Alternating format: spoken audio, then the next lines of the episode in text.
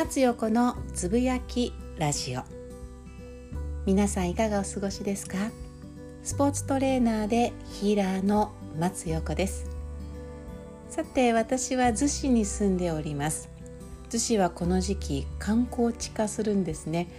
あれ？この時期じゃなくってもしかしたらずっとそうなのかもしれないけれども。私は昨年の秋冬になりかけている秋にこちらに引っ越してきまして。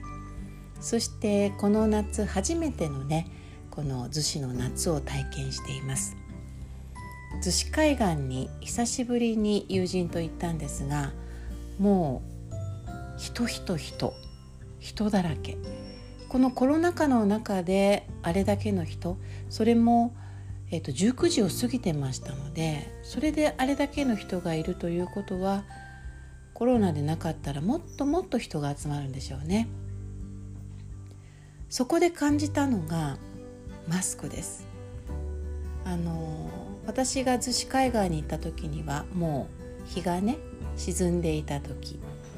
でとてもとても美しい夕焼け後の、えー、海だったんですがそこで楽しく子どもたちが遊んでいました。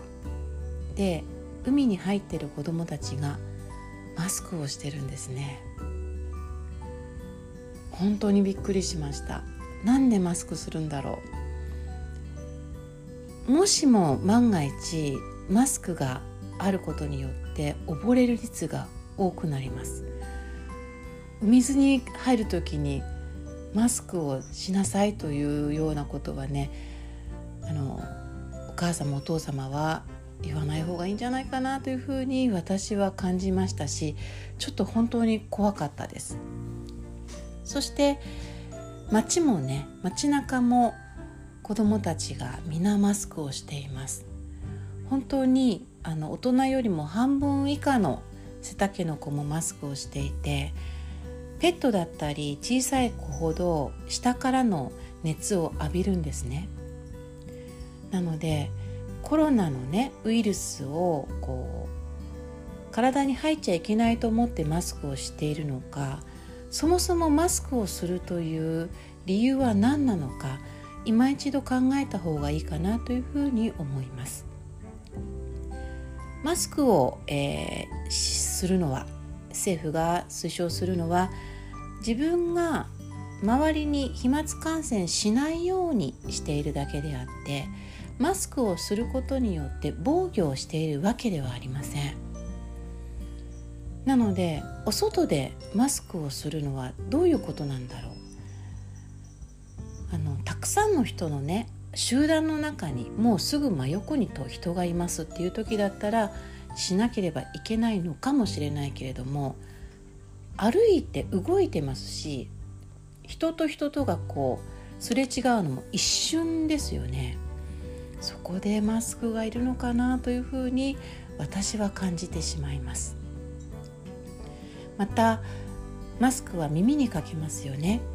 耳っていうのは自律神経がいっぱい詰まっているところなんですね。